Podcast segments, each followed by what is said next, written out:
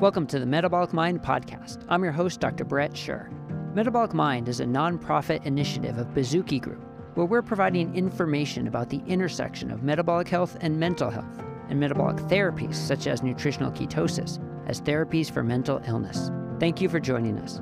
Although our podcast is for informational purposes only and we aren't giving medical advice, we hope you will learn from our content and it will help facilitate discussions with your healthcare providers to see if you could benefit from exploring the connection between metabolic and mental health.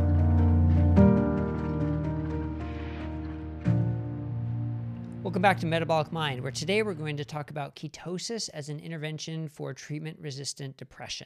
Metabolic Mind is a nonprofit initiative of Baszucki Group, where we're focusing on the intersection of metabolic health and mental health, and metabolic therapies like ketogenic therapies as treatment for mental illness. I'm Dr. Bret Scher, and today it's my pleasure to interview Dr. Megan Kirk Chang. Now, Dr. Kirk Chang has a PhD in kinesiology and health sciences and an advanced doctoral degree in health psychology. And she's a senior researcher on the health behaviors team at, in the University of Oxford.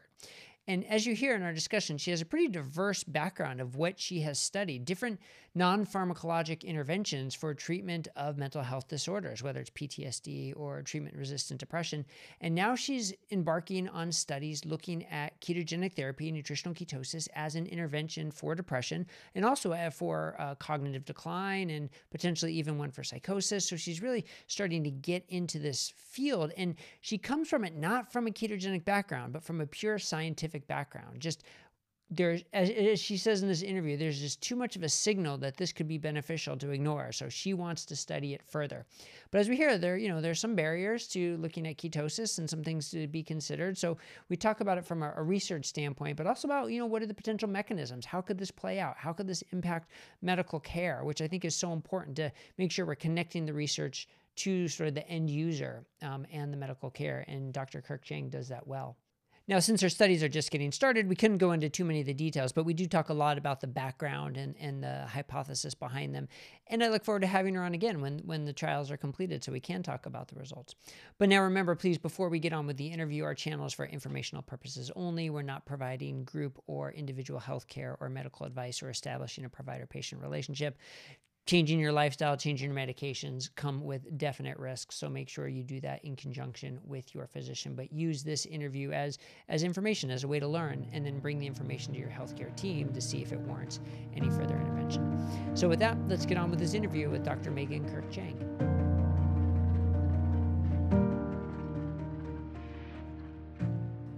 Dr. Kirk Chang, thank you so much for joining me today at Metabolic Mind. Thank you so much, Bret. I'm really excited to be here.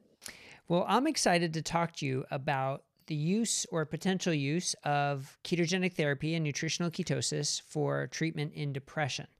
At Metabolic Mind, we've talked a lot about you know a spectrum of serious mental illness, but it seems like a lot of the research we've seen focuses on bipolar disorder, schizophrenia, and maybe also depression. But now we're starting to see a few more studies pop up specifically for depression. But first, I want to read from your um, LinkedIn page about your interests and hear about how that has sort of transitioned to depression. So, you say you you research scalable cognitive cognitive behavioral health interventions that integrate mobile and digital health applications and wearable technology to identify biomarkers of mental illness and profile treatment effects via autonomic nervous system regulation.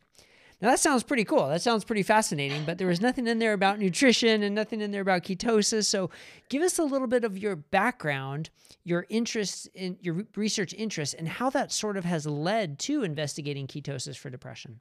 Yeah, I think it's a really great question. And you know, I feel like in my lifetime, I've had the good fortune now of being able to conduct research and be a part of different research teams across three different countries. So, uh, most recently, I'm now in the UK at the University of Oxford in the Nuffield Department of Primary Care. And previous to that, I came from Yale University in the Yale Center for Emotional Intelligence. And then my doctoral work was done at York University in Toronto. And through each of those three experiences, I've had a very diverse exposure to different modalities, different ways to intervene with folks with mental health conditions um, through different cognitive behavioral therapeutics, I'll call it. So, mindfulness based stress reduction, exercise, low intensity exercise, um, compassion cultivation training. And now I find myself at the University of Oxford working in an incredible multidisciplinary team.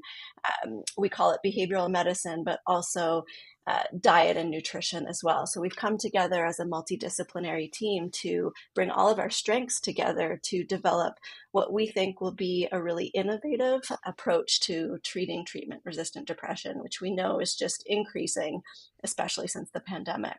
So that's just a brief uh, overview of my my good fortune of having the diversity of doing a lot of different things um, across three different countries so far. Yeah.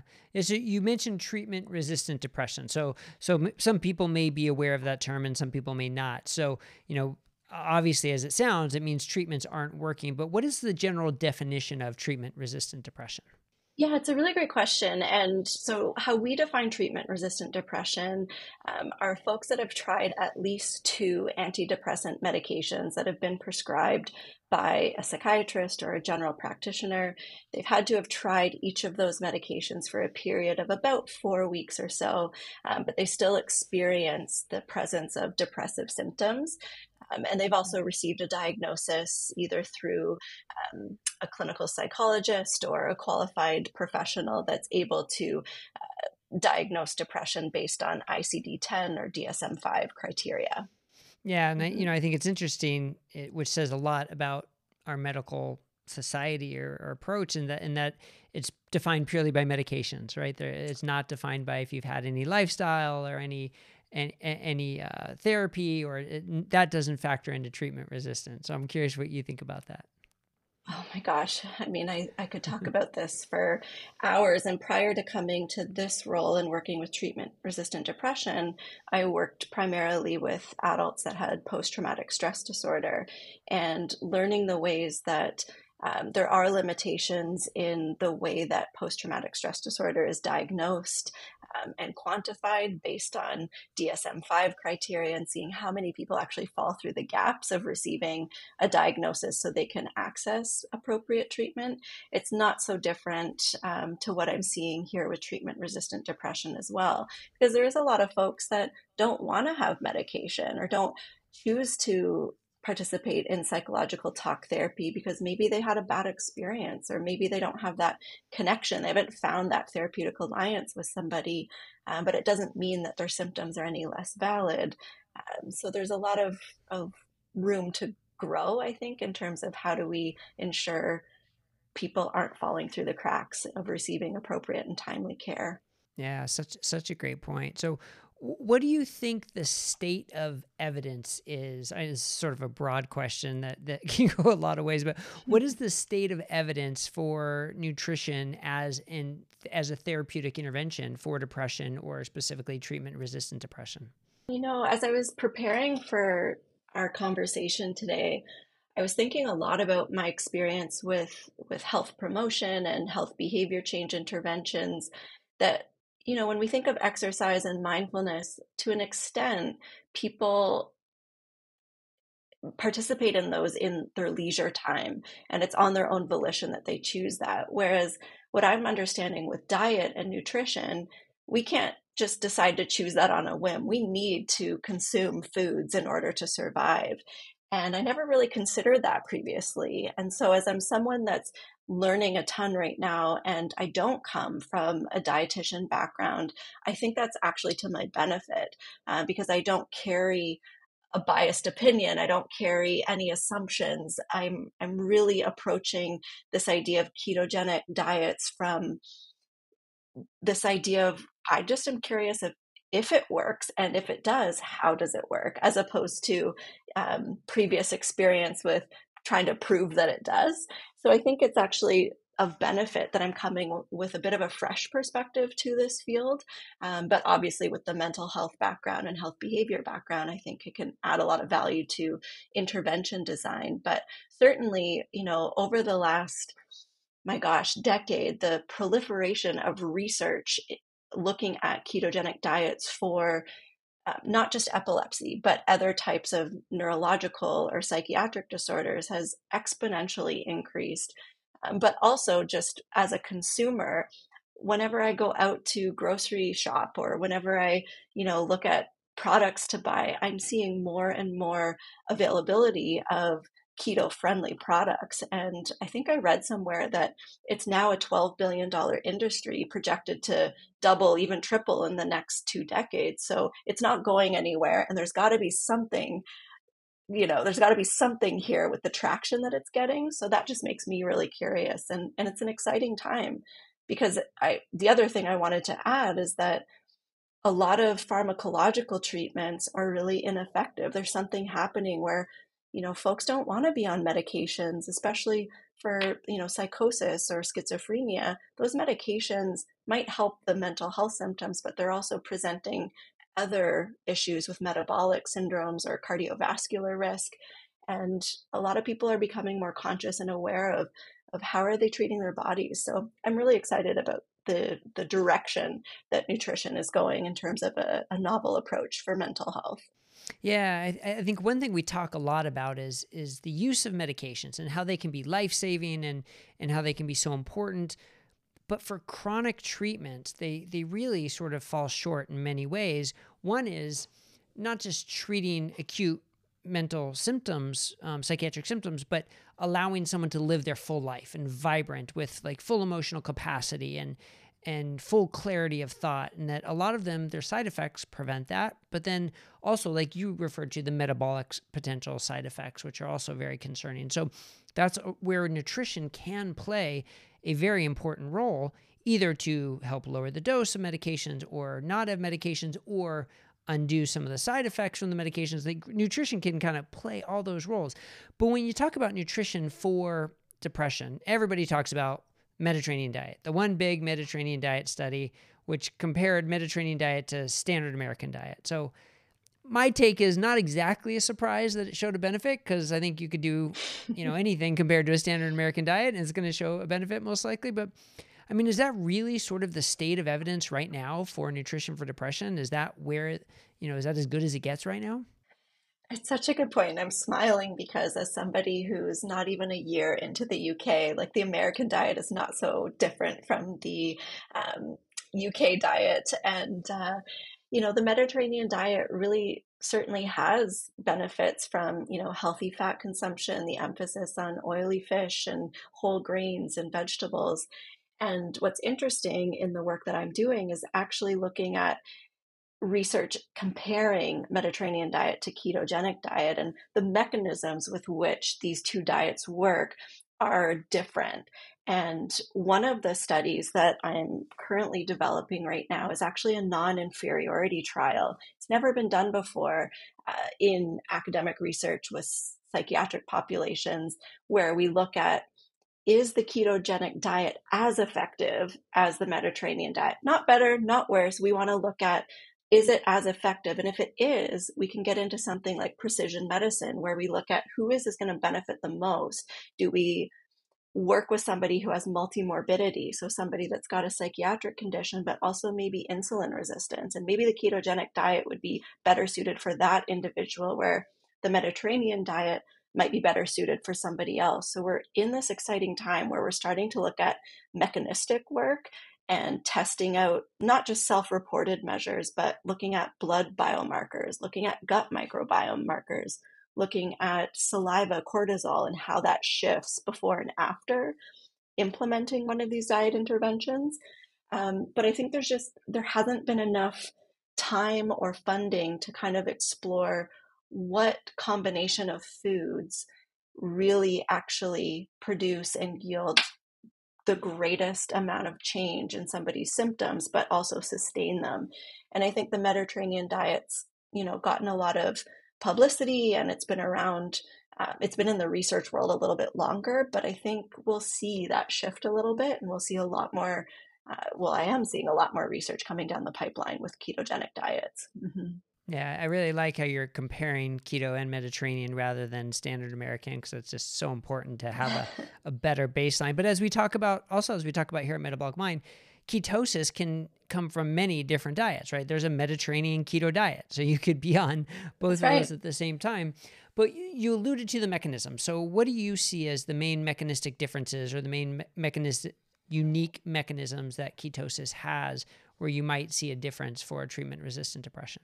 Yeah, such a good question. And what I'm discovering is the the pathways, the the mechanisms of change that occur through ketosis and this idea of a different source of fuel and energy for the body. It's really multifaceted, but some of the ones that I think have received the strongest evidence, um, you know, we're building upon evidence from animal research previously, but we're starting to see more mechanistic based research in human samples.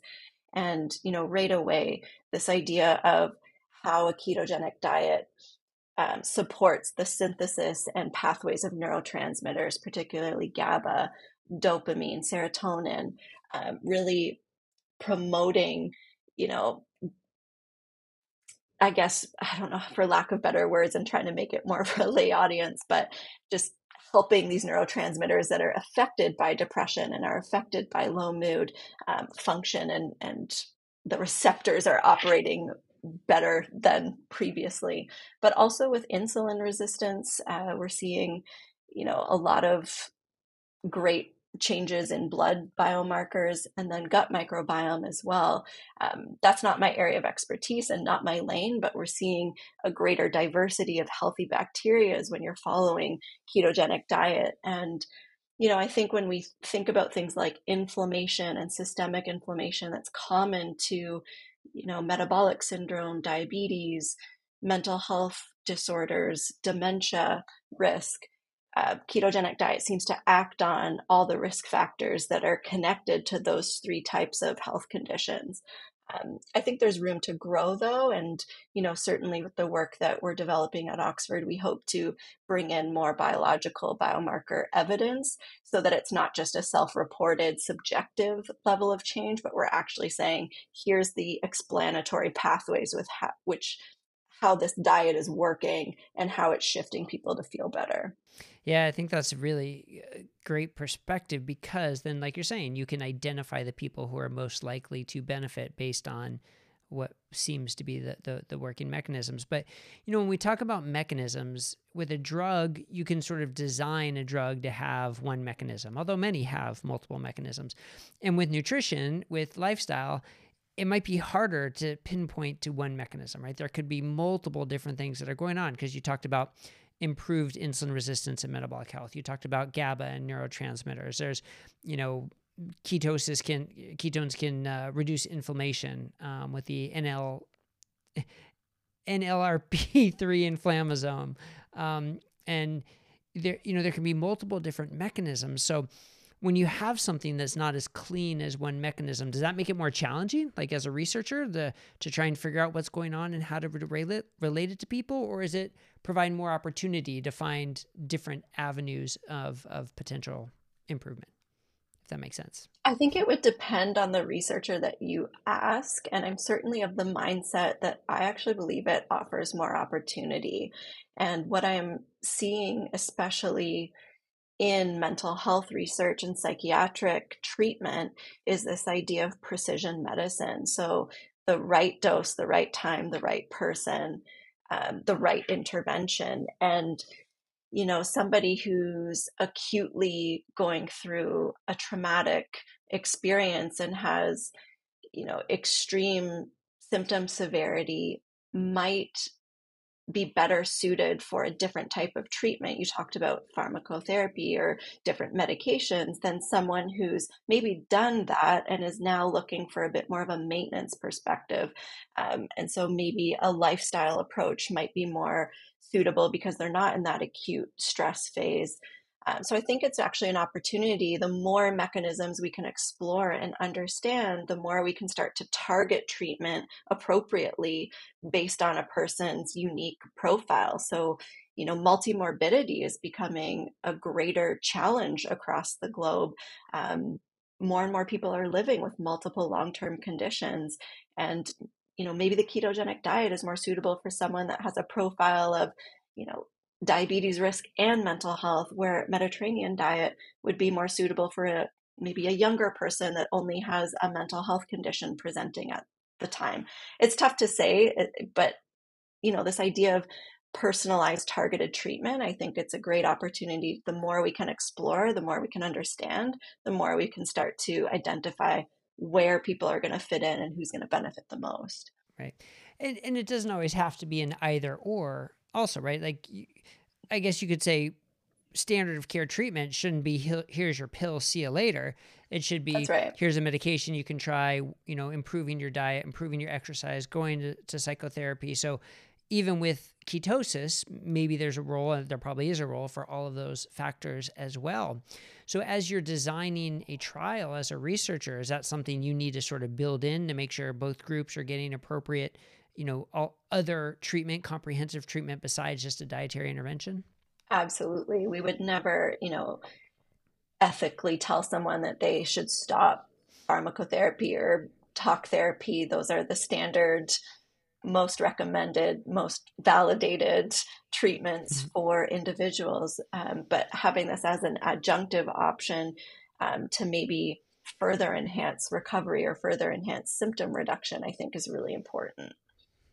Well, so we've talked a lot about sort of the background and almost like we're, we're dancing around the the actual trials, but it's you've already alluded to I think more than one trial that you're doing around this. So can you describe the trials a little bit and let us know if they're enrolling and if people want to participate, what they can do? Yes, for sure. So the the one I'll speak to that's currently in development, we haven't even you know met as a team, but there is a trial underway right now looking at comparing ketogenic diet with the Mediterranean diet uh, for folks that are older adults who have a first degree relative that have dementia. So they are at a higher risk of potential early onset or dementia risk later in life, um, and who do report certain mental health symptoms. And so we're we're looking again at this idea of comparing in a non-inferiority trial context um, ketogenic diet versus the most widely recommended diet for dementia prevention, which is the Mediterranean diet. And I'm excited about that because it's it's usually those diets are compared to a placebo or standard American diet, as you said. So it's a an exciting time to see um, in a unique intervention design what might happen. I'm I'm curious about that. And then with treatment resistant depression, we're in the final stages of, of launching a randomized trial to explore um, two exciting nutritional interventions. I'll, I'll leave it at that at the moment um, to see what the effects are on treatment resistant depression and looking at you know gut microbiome and saliva cortisol level uh, mechanisms before and after. Very interesting. Great, great. Well, I encourage people to look you up and if they're if they want to learn more or if they're able to learn more about those trials um, you know when we talk about nutrition the world of nutrition you know the us news and world report come as if it's a medical journal comes out ranking the best diets. And you hear reports online about how dangerous a keto diet can be. And you know a big part of my message is that is just really faulty and misinterpretation of the evidence. But as a researcher does that provide a challenge? If you say i want to study a ketogenic intervention are there more barriers to doing that than there are to studying a mediterranean diet or a vegetarian diet? Have you come across any of that? Yeah i think that's a really it's a really timely question, and I, I can't help but draw comparisons from, you know, what we've gone through collectively in the last four years with the pandemic and how scientific evidence often gets overlooked with radical ideas that aren't grounded in evidence. Um, so we've seen this kind of happen with the pandemic, and I think, you know, in maybe not as an extreme way, I think a lot of people don't fully understand what a ketogenic diet might be. And I think there's been situations where there's been this radicalized idea of like it's just eating burger patties, um, bacon, and eggs all the time when you know our approach from a research perspective is really emphasizing uh, nutritional value and understanding that the ketogenic diet is looking at predominantly, you know, 60 to 90% of your intake is healthy, high fat content. There's adequate protein, you know, 1 to 1.7 grams per kilogram of weight. And then this idea of, you know, 50 grams or less of carbohydrates kind of a standard ketogenic diet, but we're emphasizing whole foods, vegetables, you know, health oriented, colorful plates.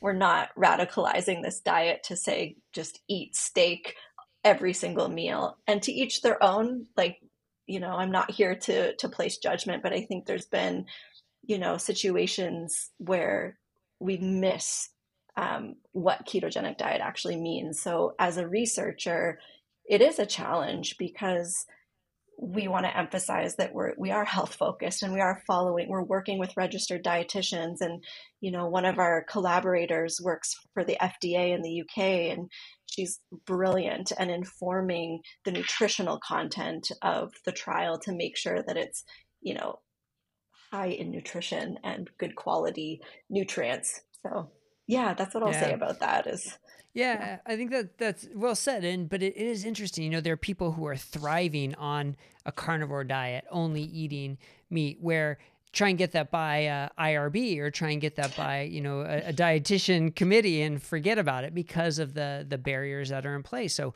to do a research study, I think it is you know it is important to present it the way you presented it to get to get buy-in. Um, yeah, and, and I think that, you make yeah, a good point too that we do have a very stringent screening criteria where folks who have, you know, certain kidney related conditions or um, we just don't know enough yet about the ketogenic diet from an academic research perspective. So we are treading very cautiously and making sure that the people that would come forward for our study are appropriately screened, you know, for pre-existing conditions that might be further exacerbated by radically changing their diet.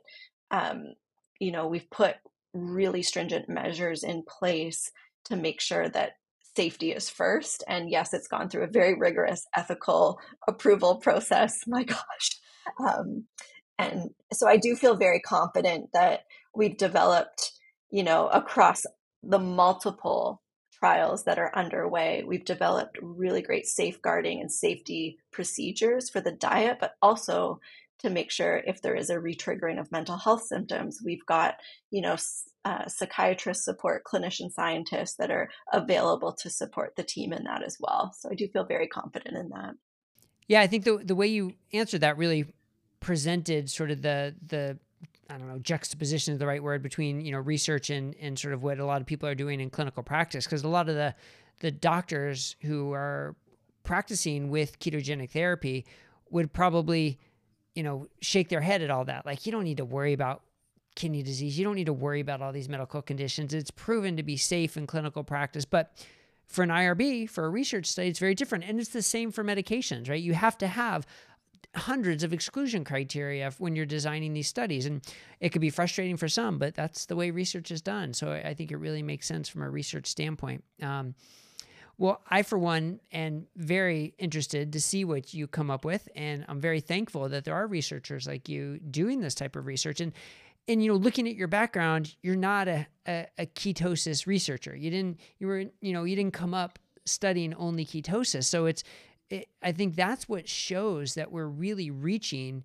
if you want to call it mainstream or a broader research audience that people are recognizing hey this is something that deserves to be looked at and not not just from the group who already believes it and already thinks it's the greatest thing in the world but but from a group who says we need to study this further because it looks like there's a signal there so I don't, what kind of a broad thing to to leave it as but what do you see as the kind of the future of ketosis mm-hmm. research or the the future of therapeutic ketosis interventions and where do you see this going you know, it's interesting. I look back at the populations that I've had the privilege of health coaching, counseling, and supporting through, you know, an eight week, six week, 12 week uh, behavioral intervention, whether it's exercise, yoga, compassion, etc.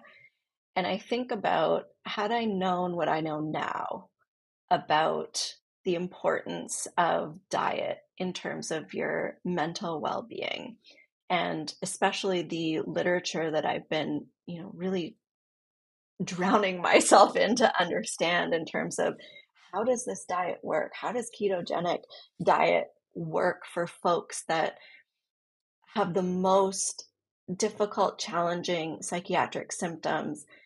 I think if I could go back knowing what I know now and be able to offer this as an addition and an add on to what we were doing, I do wonder what the impact would have been. And, you know, I worked with men with prostate cancer who were on androgen deprivation therapy. So their hormones were out of whack. They were experiencing, you know, very close to what women experience menopausal symptoms. You know, think about the PTSD participants, you know, as you talked about earlier, who are on a concoction of different medications and are walking through life numb to their sense of aliveness. I think about those people as I continue to evolve as a researcher and establish my own independent research identity of like, had I known what I know now about the importance of what we put into our body, could that have made an even greater difference than what we did previously? And so I carry that with me as a motivation as I continue to go down this path. I think there's too much evidence supporting the efficacy of a ketogenic diet for people with mental and metabolic conditions. There's too much there to ignore it. Um, and I think, as I said earlier, one of the, the benefits I feel I bring to the field is that I, I'm not a business owner. I don't have a stake in a ketogenic diet company. I, you know, I'm coming at this really from a curiosity lens of does it work? And if it does, how does it work? I'm not interested in proving it does. The proof will happen regardless. I'm just curious about it. And I think that I think that's what's needed in academic research is someone that has that lens of curiosity. And I, I really feel like I bring that. So yeah, I just it's an exciting time. I don't see it going anywhere. If anything, I think I think what's going to be the challenge is finding and securing funding to keep evolving this work and really establishing this kind of nutritional program as a recommended treatment you know even policy change like i i see that happening um i don't see it happening today but certainly i'm hopeful that uh you know the more people that can continue to do this work the more we're going to save lives and we're going to help people return to their sense of aliveness. And, and as a researcher, that ultimately has always been the thread, no matter what institution I've been at, no matter what project I've been working on. It's how do I help people return to their sense of aliveness? And I'm really excited to be a part of a team at Oxford to be doing that through ketogenic diet. Wow, what a great answer! Just a great answer as a as a scientist and a researcher with an open mind but then bringing it back to the patient and the uh, the people you want to help in the end. Uh, so thank you, thank you for that. Thank you for taking the time to sit down with us, and maybe we'll have you again when the trials are done and we can talk about the results. Oh, I hope you do, because I'm so excited to see what we find, and I would be thrilled to do that. So thank you for your time today as well. Thanks for listening to the Metabolic Mind podcast. If you found this episode helpful, please leave a rating and comment as we'd love to hear from you. And please click the subscribe button so you won't miss any of our future episodes. And you can see full video episodes on our YouTube page at Metabolic Mind. Lastly, if you know someone who may benefit from this information, please share it, as our goal is to spread this information to help as many people as possible. Thanks again for listening, and we'll see you here next time at the Metabolic Mind podcast.